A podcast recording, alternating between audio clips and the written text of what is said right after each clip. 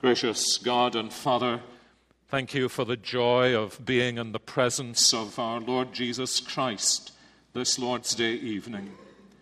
We thank you, our gracious Saviour, that from the very day of your resurrection you delighted to meet with your children in the evening.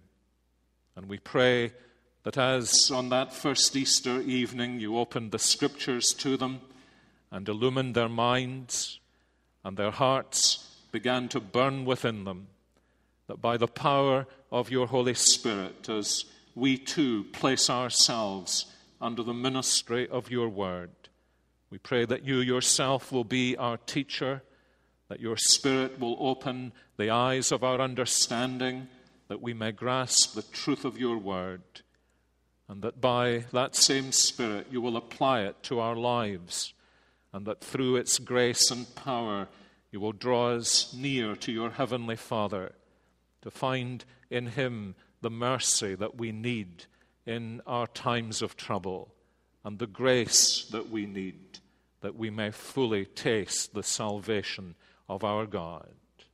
So we pray, our Father, that you would shut us in with yourself by your power.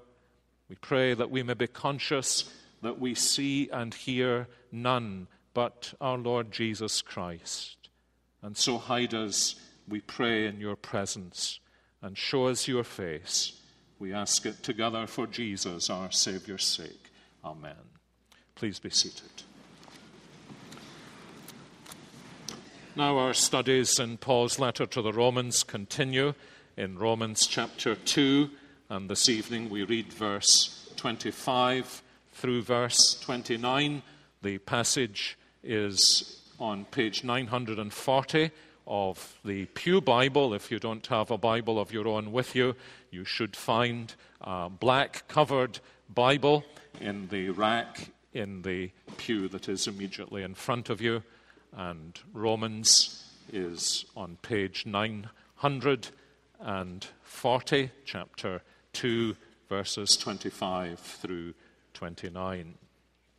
Paul has been speaking about the judgment of God upon largely, apparently, the Gentile world, but he has insisted at the beginning of this whole section in Romans that God's wrath or wrath, as I'm sure you would prefer I pronounced it, is revealed against all ungodliness and all unrighteousness of men. And at the beginning of chapter 2, he has begun to direct his attention to those who have happily agreed with his condemnation of the Gentile world. And he is now turning the searchlight of God's truth upon them.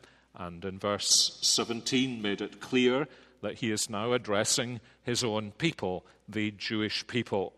And so he comes to verse 25. For circumcision indeed is of value if we obey the law. But if you break the law, your circumcision becomes uncircumcision.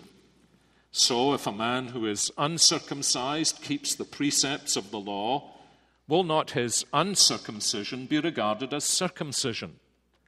Then he who is physically uncircumcised but keeps the law will condemn you who have the written code and circumcision, but break the law. For no one is a Jew who is merely one outwardly, nor is circumcision outward and physical.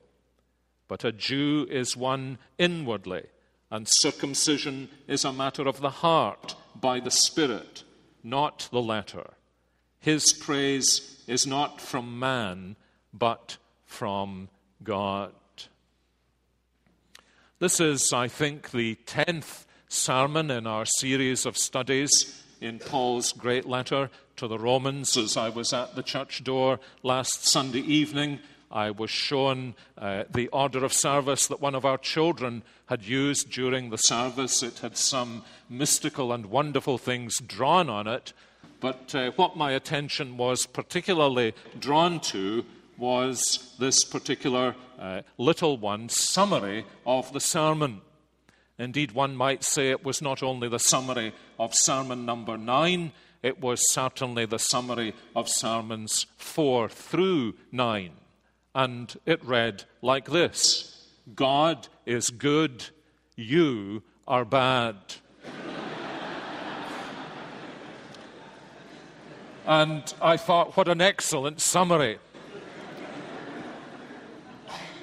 I don't know if the child was trying to hint to me. I didn't really need to take quite so long to say that. But of course, the Apostle Paul himself is exploring that simple statement God is good, and the tragedy of our lives is that we are bad.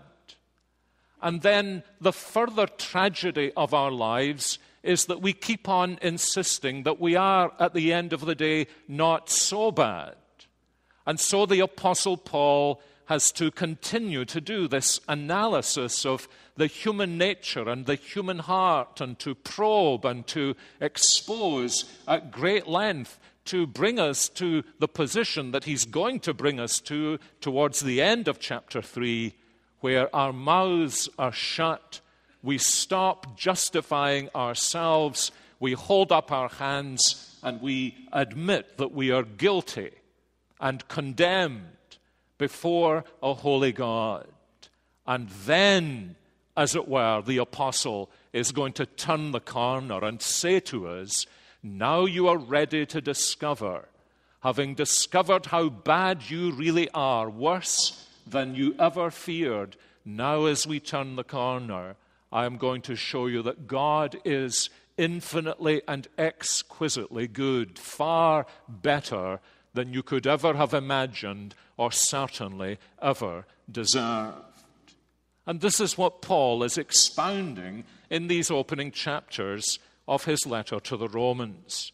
We noticed earlier on, and I suppose we shall notice again, that the Apostle Paul describes what he's saying in this letter as my gospel.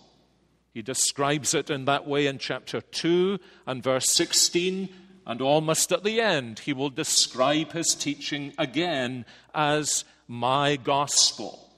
That is to say, these are the Apostle Paul's credentials. And this is the gospel that he preaches wherever he goes.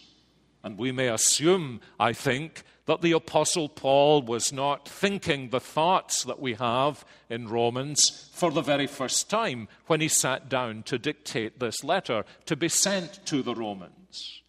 This was teaching that he had presumably given in one form or another wherever he went. And particularly these opening chapters of his gospel was the way in which he had presented the gospel both to Gentiles and perhaps particularly to Jews. He had first of all laid out the sin and judgment of the Gentile world, and presumably in the synagogues there was a general agreement to that smiles on the faces, nods of the head, a, a, general welcome of this condemnation of Gentile sinners. But then, as the Apostle Paul had turned the powerful artillery of the gospel upon Jewish people in the synagogues, the, the response was the very reverse. And it is one of the most striking things that you find right through the Acts of the Apostles, that great section that describes Paul's ministry that everywhere he went and preached this gospel, there was a hostility in the synagogues.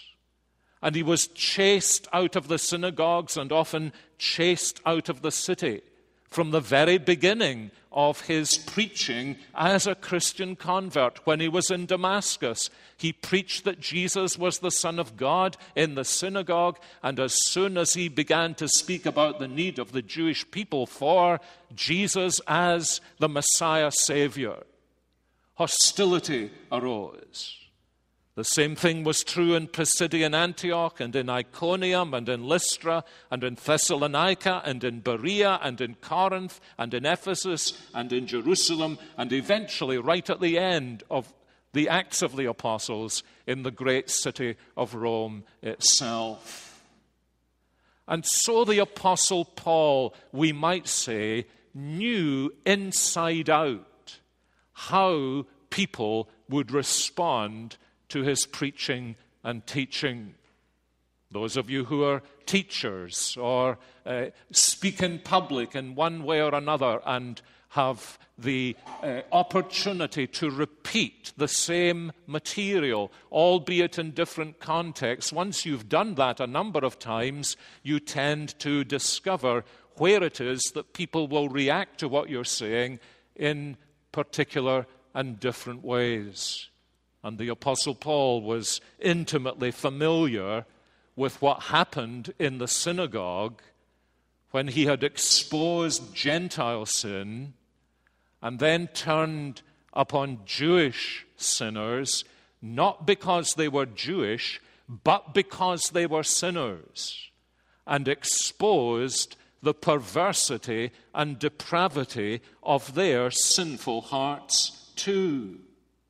And he has been describing in chapter 2 how God exposes sinful hearts wherever they are found, and, and how not only Gentile sinners, but Jewish sinners stand under the judgment of God and are condemned. And he knew from long experience there were always two different responses to that, one following another. The first was, But we are the people who have Torah. We are the people who have the law of God in distinction from the Gentile world. And Paul is saying, yes, you have the privilege of the law of God. But that privilege all the more exposes the sinfulness of your heart. And then he knew where the last refuge of these people would be.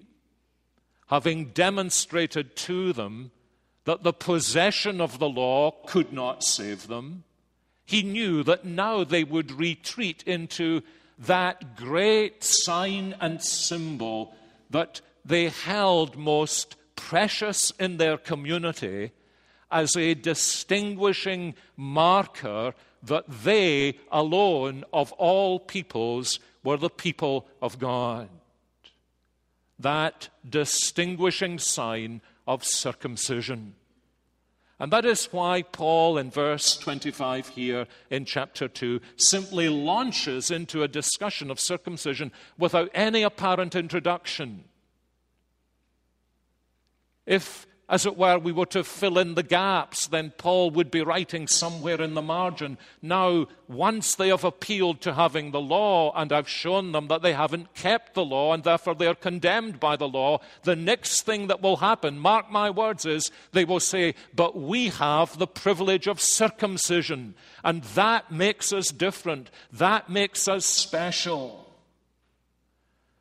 And it is to this that the Apostle Paul now turns. Very instinctive thing of a religious person to do, isn't it? To say, well, of course, people without the Bible are sinners, but we've got the Bible.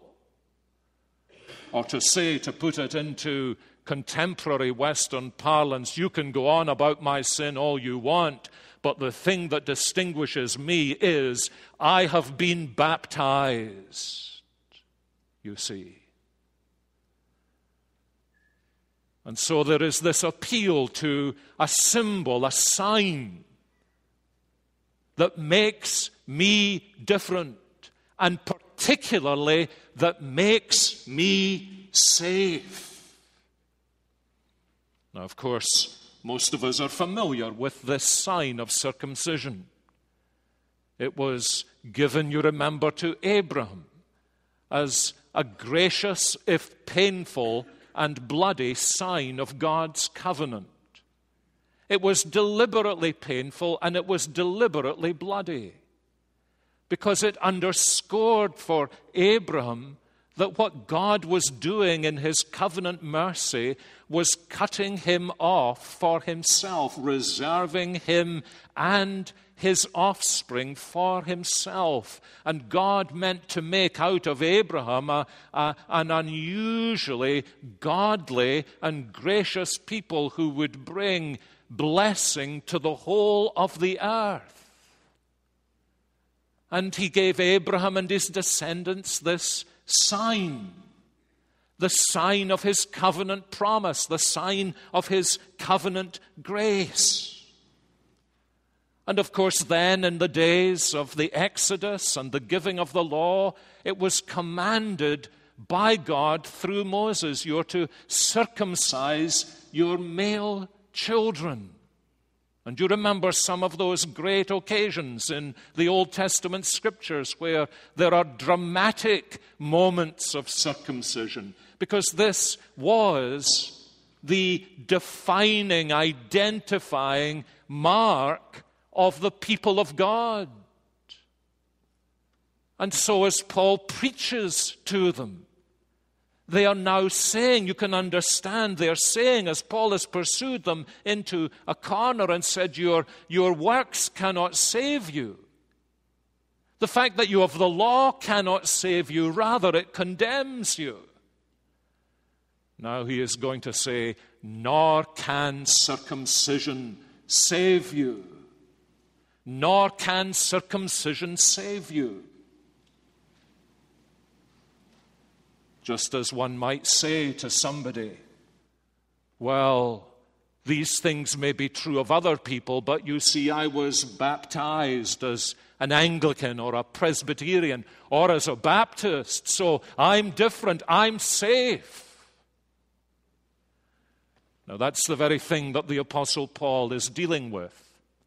He's dealing with people who appeal to a religious symbol, a, a sign, a biblical sign that they have been given, a sign of God's covenant mercy and grace, and saying, So long as I have that sign, I am safe from the judgment of God.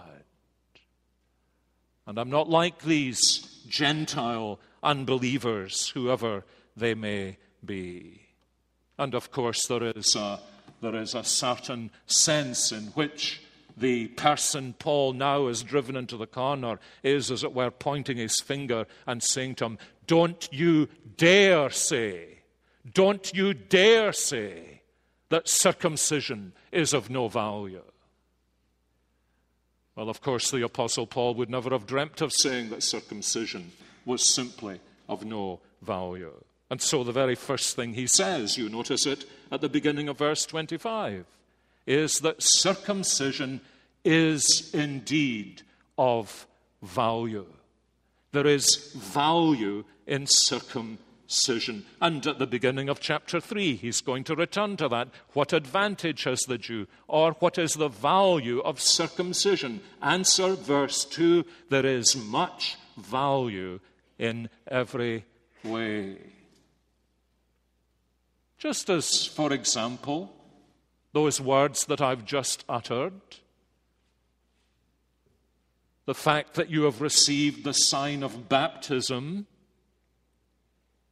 you can't retreat into the corner and say, I'm in a special category as far as God's all searching holiness is concerned because I've received baptism. Don't you dare say that baptism is of no value. You see, I never dreamt of saying baptism is of no value. The question is, of what value is it? And that's the issue that Paul is exploring in these verses. You see, he is not saying, now notice he is not saying, well, circumcision is of no value because people who have real faith don't need signs. You sometimes meet people like that, Christian people who say, We have real faith and therefore we don't need signs. Now, that's to make yourself wiser than God, isn't it? Because God has given us signs. Actually, that's a statement of enormous biblical ignorance. although it's usually made with a great spirit of self sufficiency. And Paul recognizes this that God's sign of circumcision had great value.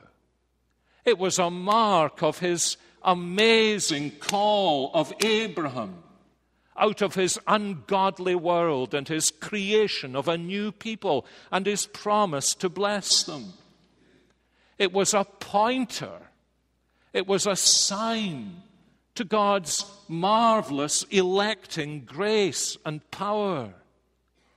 And it was also a sign that was to mark them off, to cut them off from all the surrounding peoples, to make them God's special community. That's why it was in the light of circumcision that God said to his people, Now you are to be holy because I am holy. You are my possession. You are to be different from the world because you belong to me. Yes, says Paul, circumcision is of great value, but only if you keep the law. Only if you respond to the sign in God's grace and through trusting faith in such a way that you begin to live the life of faith that holds on to the grace that God has symbolized to you in that circumcision. It's not because you've been circumcised in and of itself, he says. It's because you've realized what circumcision is pointing you to. It's pointing you to the covenant saving, keeping mercy of God. And in response to that sign, Paul is saying, you should have taken hold of that covenant mercy of God through which he saves sinners. But instead of responding to God's covenant sign in obedience and faith, you have responded in faithlessness and disobedience, and you have emptied the sign of its significance. Or perhaps, as Paul is actually going on to say, you have reversed that sign. And it's no longer for you a sign of God cutting you off for Himself. It's become a sign of you being cut off from God. And so, do you notice he says in verse 25, your circumcision becomes uncircumcision. Now, why is this? Well, very simply, because the Old Testament itself taught Paul that outward circumcision was a sign of the circumcision of the heart which the true believer would experience. Let me put it like this a woman who wears a wedding band on her ring and fingers that wedding band while she is in the midst of an affair is not in a position to say, the covenant is intact because I'm wearing the band. No, the covenant is intact when you respond to the wedding band in that loyalty that the wedding band signifies. And this is therefore Paul's great point. It's the value of physical circumcision. It's, it's great in many respects. But only as long as we recognize in what respects it's meant to be valuable. And so, the second thing you notice Paul speaks about, and this in the second half of verse 25 through verse 27, is that if there is a value in physical circumcision, there is an enormous tragedy in spiritual uncircumcision. To have the sign and yet to be no different from those who do not have the sign is to place yourself among those who do not have the sign. And of course, there must have been great irritation and anger with the Apostle Paul when he preached this among his own people. But he would have been able to say, I'm simply saying to you what your scriptures say. Remember, for example, how Jeremiah moves around the uncircumcised people in Jeremiah chapter 9, and then he points the finger at his own people and says, And you are uncircumcised too. And how the Lord Jesus, in his encounter with the Pharisees, who are saying, We have Abraham as our father. That is to say, we have the mark of belonging to the people of Abraham. We are circumcised. Why do you speak to us as though we were uncircumcised dogs? And John tells us in John chapter 8 that Jesus spoke some of his sharpest words to the Pharisees at that point. He said, You are no true children of Abraham. Your father is the devil. You see what he was saying? He was saying, You may be circumcised but spiritually you are uncircumcised. And so he says it's like this. He says, when somebody who is circumcised disobeys the law, he becomes uncircumcised. But he says, the man or woman who trusts in God some commentators think that he's already speaking here about Christian believers who are Gentiles. I don't think it matters too much to his argument. When somebody who is uncircumcised trusts in God and reaches out in faith to his mercy and calls upon God to be Savior, when an uncircumcised person does that, then they are in the position of somebody who is circumcised.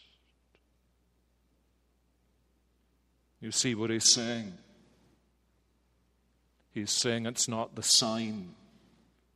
Having the sign, depending upon the sign without responding to the inner significance of the sign, is, as it were, to reverse the usefulness and the power of the sign so it becomes a sign of judgment rather than a sign of grace and mercy to you. And the result is, as he says here, you stand condemned. Your circumcision will arise in the last day as a witness for the prosecution against you, he's saying. Well, what's the reality he longs to see? Well, that's what the Old Testament scriptures call the circumcision of the heart. The gift of physical circumcision is meant to draw the eyes of those who received it to the God who has said, I will circumcise your heart. Not the circumcision of the flesh but the being separated off in the heart in faith and trust and love and in obedience to the Lord. That, you see, he is saying, is the great issue. And to that, he is adding this principle that there is no greater tragedy, spiritually speaking, than to have the sign and to lack the reality. Indeed, in some respects, we might say that to have the sign and therefore to have this, this whole revelation of God's kindness and covenant mercy and saving grace revealed to you, and for you not to taste that reality is far worse than never to have had the sign, never to have known the revelation. It's one of the things the New Testament teaches us, isn't it? That God takes account in his judgment of the light that we have had, not the light that we have not had. And you see, my friends, because really Paul is applying here a basic spiritual principle to circumcision, we can apply this to all of these signs that God gives us, can't we? Coming to the Lord's table, taking the bread, taking the wine You're saved because you took the bread and the wine, aren't you? No, you're not saved because you took the bread and the wine. You're saved because you took the Savior who is signified in the bread and the wine, and who offers the bread and the wine to you as his love gifts. Isn't this one of the tragedies of Christendom as a whole? That we should come to the Lord's table and eat bread and drink wine. And then, if somebody asks us what we were doing, we would say, I ate bread and I drank wine. And not say, I had communion with my dear Savior Jesus Christ, who died on the cross for me and rose again for my justification and came to be with me by the power of His Holy Spirit, so that we had the most blessed communion together. You could take the bread and the wine and know nothing about that. Just as you could be under the preaching of the gospel of Jesus Christ and walk out with somebody with your soul enraptured by what you had seen of the glory and grace of Jesus Christ, and the other person say to you, What was that man getting so excited about?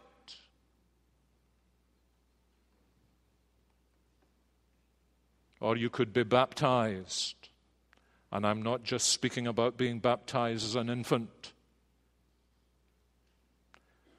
Have you ever noticed, may I say this, especially for those of us who think that whether you baptize infants or only adults would transform Christendom? Have you ever looked at the statistics of churches where they baptize only on profession of faith and seen the difference between the statistics and the actual attendance? So let us not get on our high horses and say, because we do baptism right, it makes all the difference in the world.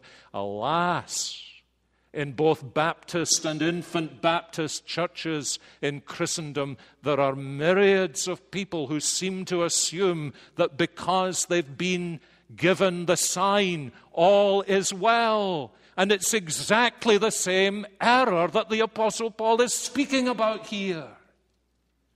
You mean there's no significance in the sign? No, no, no, no, no. There's glorious significance in the sign. But it's that significance by which you are saved, not the water, or its amount, or even the time when it's applied. It's because that sign has become to you, as Peter says, the, the pledge of a good conscience towards God, because you've reached into the sign and taken hold of what it's pointing to Jesus Christ as your only Savior, and you've come to Him and you've trusted in Him. Because if all I see is the water, I've missed the point of the water. And though I am physically baptized, I may indeed be spiritually not just not baptized, but as it were, unbaptized. So Paul speaks about the value of physical circumcision, he speaks about the tragedy of spiritual uncircumcision. And then in the closing couple of verses, he points us to the nature of true circumcision. Look at his words. No one is a Jew who is merely one outwardly, nor is circumcision outward and physical. Now, I think it's so important for us to understand that is not simply an insight of the Apostle Paul. That's the teaching of the Old Testament scriptures. It's God Himself in the Old Testament scriptures who says, if you don't grasp hold of the inner significance of the sign, then you're not really my people. You're an uncircumcised people. No one is a Jew is merely one outwardly, nor is circumcision outward and physical, but a Jew is one inwardly, and circumcision is a matter of the heart by the Spirit, not the letter, His praise is not from man, but from God. So here are the three great points. These signs, which are applied outwardly, point us to a reality that takes place inwardly. Second, these signs do not find their significance simply in being applied, but in the ministry of the Holy Spirit, realizing, applying right into our hearts what these signs really mean. And the result is that the person who has been heart circumcised finds his or her life no longer man centered, horizontal perspective, but finds their lives God centered. Their praise, and there may be a play on the word Jew and Judah there, their praise is not from man, but from God. Now, you see, it's really very simple what he's saying. God gives his people signs of his grace. And Paul is saying you're supposed to look through the sign to see what the thing signified is and take hold of that. Number of us were at the presbytery meeting during the week, and I walked into the room where the presbytery meeting was being held with Neil Matthias, and I noticed there was a sign above the door being taped on. And there was an arrow pointing downwards from the lintel of the door. It was pointing downwards. And the words read, registration here. And I said to Neil, now that's a good illustration for Sunday night. I could have stood under that lintel at that place where it said registration here, and I would have missed the entire presbytery meeting. Now, ministers have very ambivalent feelings about presbytery meetings, but I would have missed the entire presbytery meeting unless Neil had said to me, Don't be so thick headed, Sinclair. That sign is pointing beyond itself we need to go there to register. And that's how signs often work, isn't it? They point to something beyond themselves, and by doing that, they seem to have the power to direct our attention beyond themselves. And this is what circumcision was. This is what the Passover was. That's why the child at the Passover meal didn't ask the question, How did you cook this good food, Mum? But what is the meaning of this dinner that we're having? And the same at the Lord's Supper or at Christian baptism. What's the meaning? What's the gospel? What's the message? Or even better, who is the meaning? Who is the gospel? Who is the message? Otherwise, we experience what the Apostle Paul calls in his second letter to Timothy the form of godliness. But we know absolutely nothing about the power of godliness. It's simply a form, and it can so easily become a formality. And Paul is saying, Oh, dear ones, don't you, don't you see where that circumcision was pointing? It was pointing to that covenant promise that God had given to Abraham. You remember that in his seed all the nations of the earth would receive God's covenant blessing. And it was a promise that God actually helped Abraham to, to begin to grasp. When you remember later on, uh, he told Abram to take his son, Isaac, up Mount Moriah. And do you remember how Isaac turned to him as they were climbing the hill and said, Father, we've got everything for the sacrifice, but, but where is the lamb for the sacrifice? And Abraham spoke these amazing words. He said, My son, God Himself will provide the lamb for the sacrifice. And you remember, it was just as he was about to kill his son. The angel of the Lord called a halt, and he turned round, and, and there was this ram caught in the thicket, and he sacrificed the ram instead of sacrificing his son. And it looks from the rest of the Old Testament scriptures that Mount Moriah is very proximate to where our Lord Jesus Christ was crucified, doesn't it? You see, God was giving him a little hint about the fact that this little sign of circumcision on the foreskin of Abraham and his children that would draw blood was actually pointing forwards to a much greater, more profound, eternally significant cutting off that would take place on the cross of Calvary, where God Himself provided the Lamb. As a sheep before her shearers was dumb, He opened not His mouth. He was led as a lamb to the slaughter. And He was cut off for the transgression of His people. Abram couldn't see all that. But God led him on to see some of it, the way in which circumcision pointed beyond itself to how God would fulfill his covenant promise of blessing to all the nations of the world in Jesus Christ. And the only reason you and I are in this room tonight, since most of us, if not all of us, are of Gentile rather than Jewish origin is because God kept the inner significance of Abraham's circumcision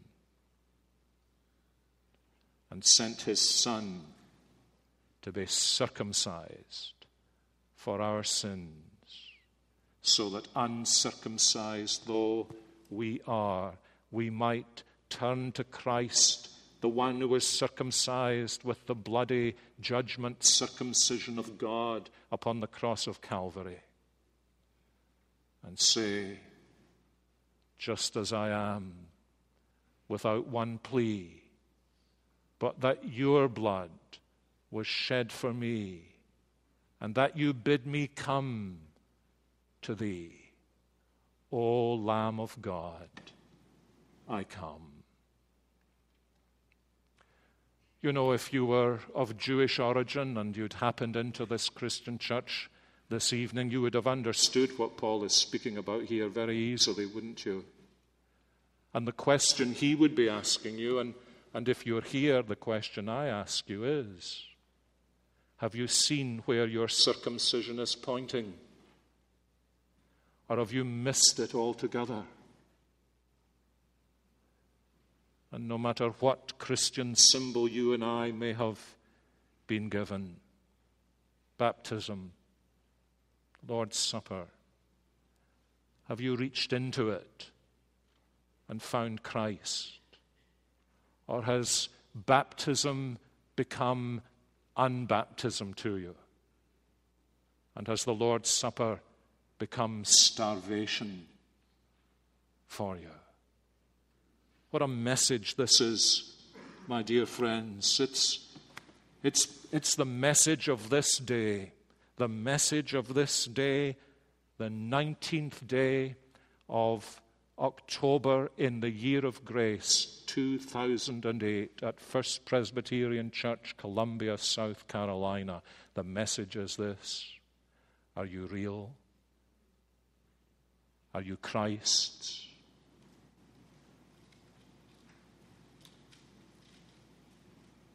And is he yours? And if he is, here's the ending. Isn't it the most glorious thing in all the world to belong to Jesus Christ and to know it? It surely is. It surely is. May it be true for you. And please, if it isn't, do not leave this room without determining that by God's grace and the help of the Holy Spirit, and whatever guidance any of our congregation can give to you, it will be true of you too. It will be true of you too. Let's pray together. Heavenly Father, again we bow before you because of the sheer fascination and power of your word that chases us into every corner in which we try to hide from you and dismantles every, every argument of self defense that we bring to you. We are different. We are a special case. We are not as bad as others. We are better than others. We do not share their opinions. We do not live their lives. We have come to church this Sunday evening. We pray, gracious Lord, rid us of every last vestige of self justification and self defense, that we may be safely secured in the salvation of Jesus Christ, and then discover with fresh delight that the signs that you have given to us are signs that point us to our great Savior and cause us to embrace Him in faith and love and happy obedience. And this we pray for His great name's sake.